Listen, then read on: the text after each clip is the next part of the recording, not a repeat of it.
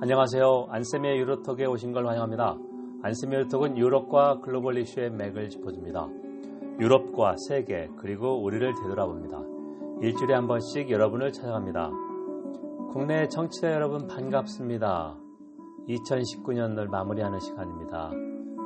어, 이번에 2019년에는 유로톡 153회가 마지막입니다. 그래서 올해 유럽과 주요 글로벌 이슈를 한번 점검해 보겠습니다. 어, 이제 기말고사가 한창이고 연말까지 어, 채점 마무리하고 저도 이제 올해 말 이렇게 점검해야 됩니다.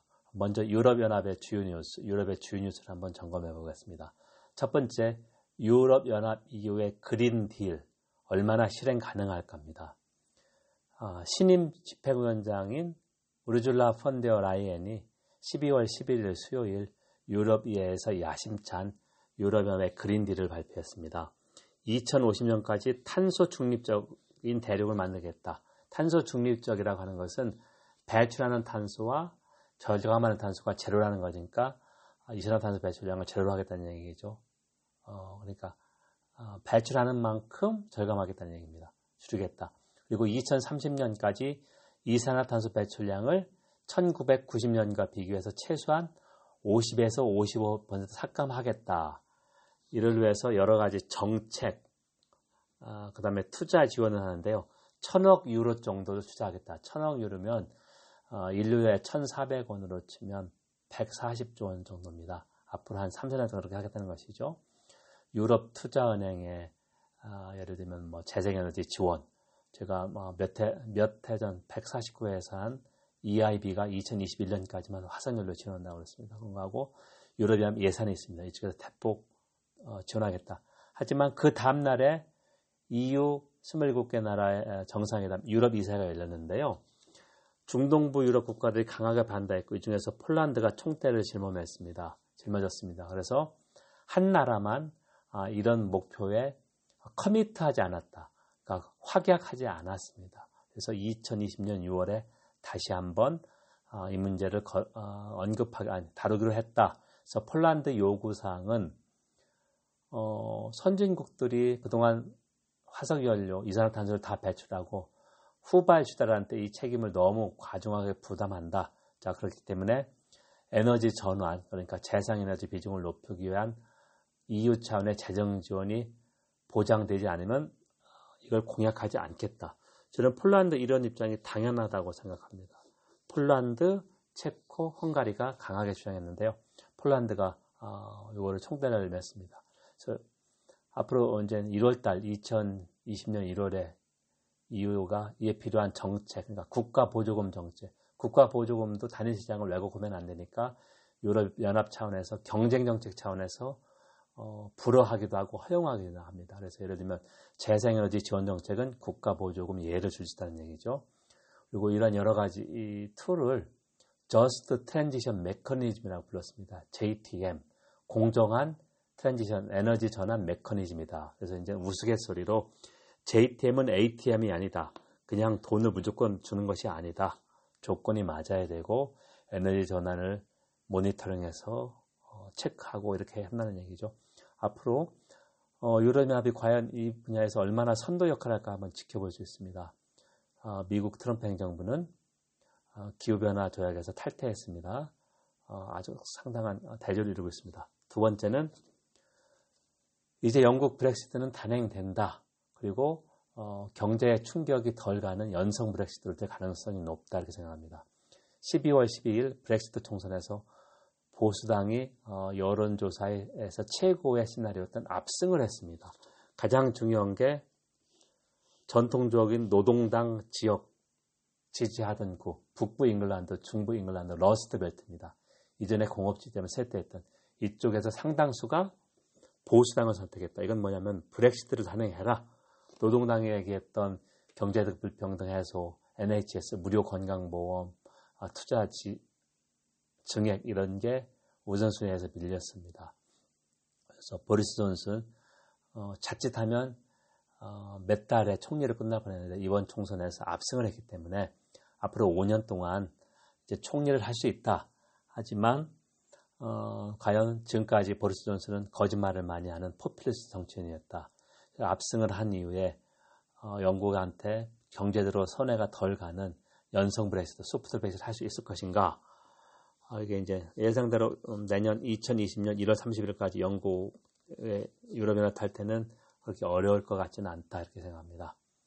자, 그 다음에 이제 2020년 12월 30일까지 신관계 협상, 경제가 주고 그 다음에 비경제니까 정치하고 안보 분야도 새로운 관계를 맺고 그걸 다 통과시켜야 되는데요. 어, 일단 한 번 정도 과도기 연기할 수 있습니다. 과도기 이행기라고 하는 것은 영국이 브렉시, 어, EU를 탈퇴하지만 어, 이 탈퇴 이행에 필요한 여러 가지 법안이나 정책 실행이 필요해서 어, EU 시장에 접근하면서 어, 그걸 하는데 일단 2020년 12월 30일 마감이다. 하지만 1년 이내에 어, 신통상 협정하고 새로운 어, 정치 안보 관계가 마무리될 가능성이 상당히 낮다. 그래서 한 번 정도 과도를 더 연장할 수 있는데 일단 보리스 존슨 보조는 연기하지 않겠다 합니다. 하지만 어, 압승을 거두었기 때문에 어, 보수당 내 강경 브렉시트 지지파라고 하는 어, 비공식 모임이 ERG입니다. 유러피언 리서치 그룹. 이쪽이 아, 최대 40명밖에 안 되는데 보리스 존슨 이거보다 훨씬 더 많은 과반보다 더 많은 의석을 확보했습니다. 그래서 총리가 어, 기본적으로 이제 어, 강경 경성 브렉시트한테 어, 그렇게 휘둘릴 필요는 없다.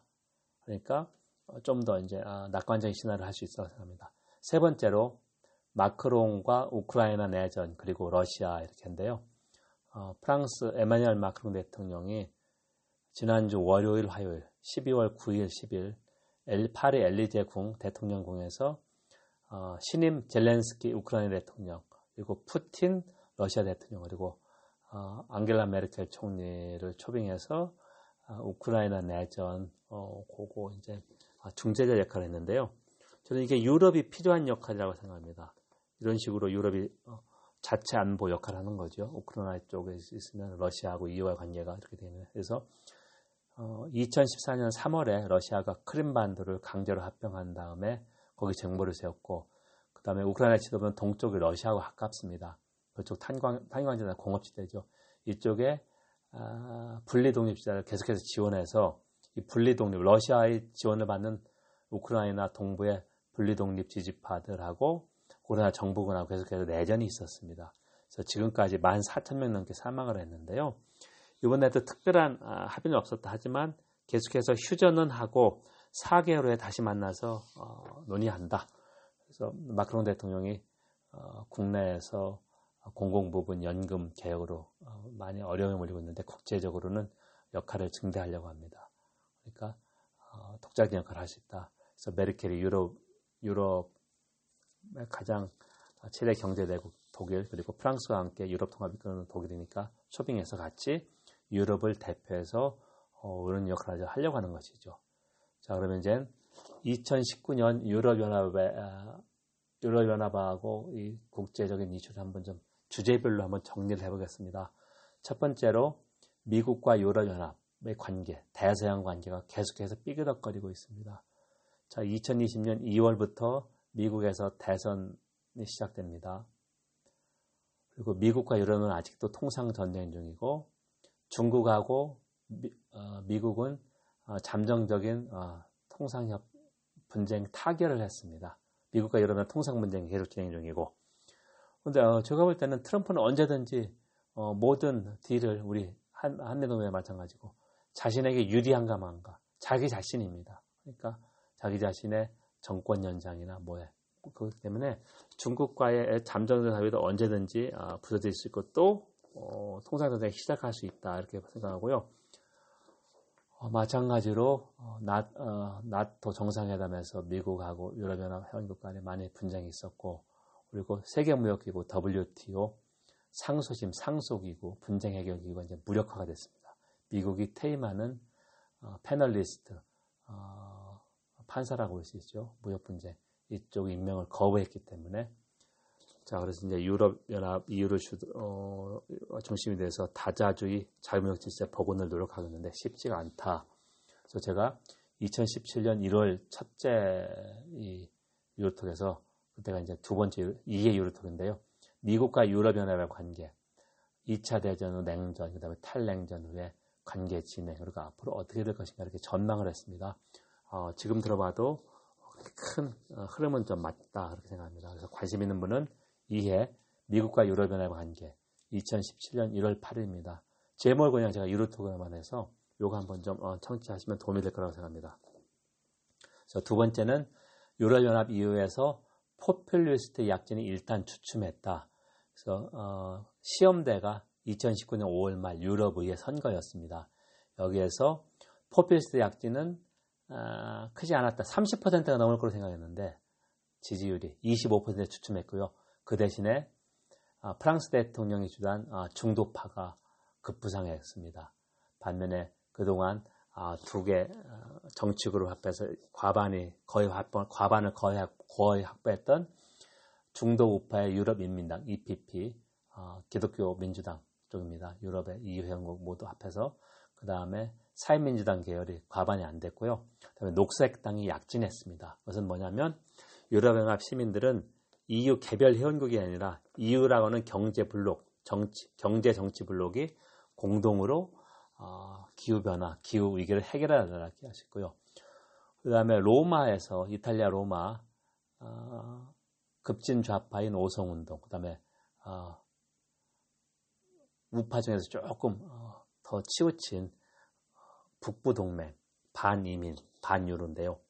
연립 정부가 8월에 붕괴됐다. 하지만 어, 친유럽적인 중도좌파의 인민당, 아, 죄송합니다. PED, 민주당과 오성운동이 다시 연정을 구성해서 지금 진행 중이지만 아직까지 로마는 아, 불이 붙지 않았다. 하지만 아직 어, 그렇다고 해결된 것은 아닙니다. 현재 북부동맹의 지지율이 1위입니다. 그래서 북부동맹하고 나머지 우파를 합하면 과반 확보가 가능합니다. 자, 그렇기 때문에 아, 일단 한숨은 돌렸다. 포퓰리스트 약진이 추춤했기 때문에 그렇다고 멈춰진 건 아니고 이탈리아를 계속해서 주목해야 된다고 생각합니다. 세 번째로 유럽연합의 신임 지도부가 출범했습니다. 많은 과제를 안고 있습니다. 원래 11월 1일에 취임해야 되는데 한 달 늦게 행정부 역할을 하는 집행위원회 최초의 여성 어, 펀데어 라이언, 우르줄라 펀데어 라이언이 됐고요. 그 다음에 유럽연합의 어, 상임의장, 그러니까 보통 우리가 EU 대통령이라는 사람, 샤를르 미셸이라고 하는 어, 룩셈부르크 총리가 됐습니다.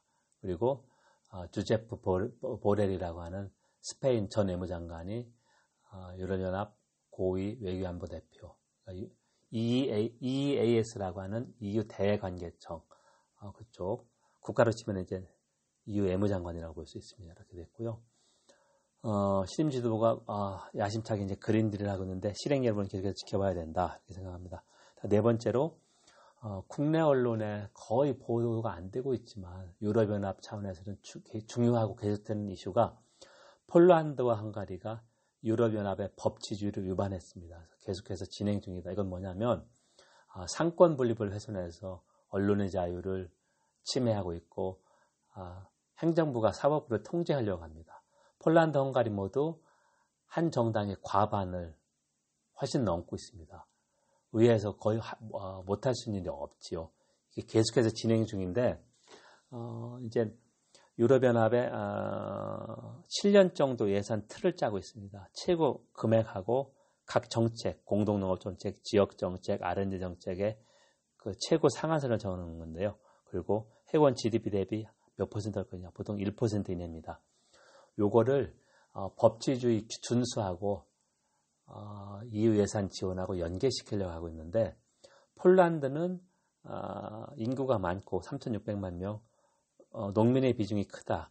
그래서 유럽연합 예산 중에서 어, 공동농업 정책, 농민 지원하고 낙후된 지역 지원해주는 예산이 70%가 넘습니다. 그것은 뭐냐면 폴란드가 EU에 나는 예산보다 훨씬 더 많은 것을 EU 예산부터 지원을 받고 있습니다. 그러니까 순 혜택국이죠. 넷 베디피셜입니다. 또 폴란드는 강력하게 반대합니다. 헝가리도 마찬가지고 어, 법치주의 위반은 예를 들면은 어, 북부 유럽국 독일이나 뭐 프랑스가 자기들한테 불리한 그런 것이다. 그래서 이제 이런 걸 어떻게 개혁할 수 있을까? 이걸 계속해서 어, 진행 중입니다. 그래서 이거는 단기간 해결될 게 아니기 때문에 앞으로 1, 2는 더 계속될 거라 생각합니다. 여러분 지금까지 안쌤의 유로톡 153회를 청취했습니다.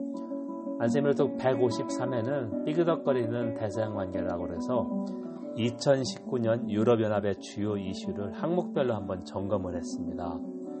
어, 꾸, 준하게 애청을 해주신 국내 청취자 여러분께 감사합니다. 어, 유로톡 2019년은 어, 이번이 마지막이고요.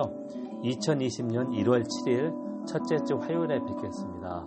감사합니다. 그리고 저는 이제 방학 내내 한 두 달 정도 어, 저술에 몰두할 생각입니다. 저술이 구체적인 성과가 있고 그러면 제가 애청자 여러분한테 어, 제일 처음 알려드리도록 하겠습니다. 건강에 유의하시고 내년 2020년에 뵙겠습니다. 감사합니다.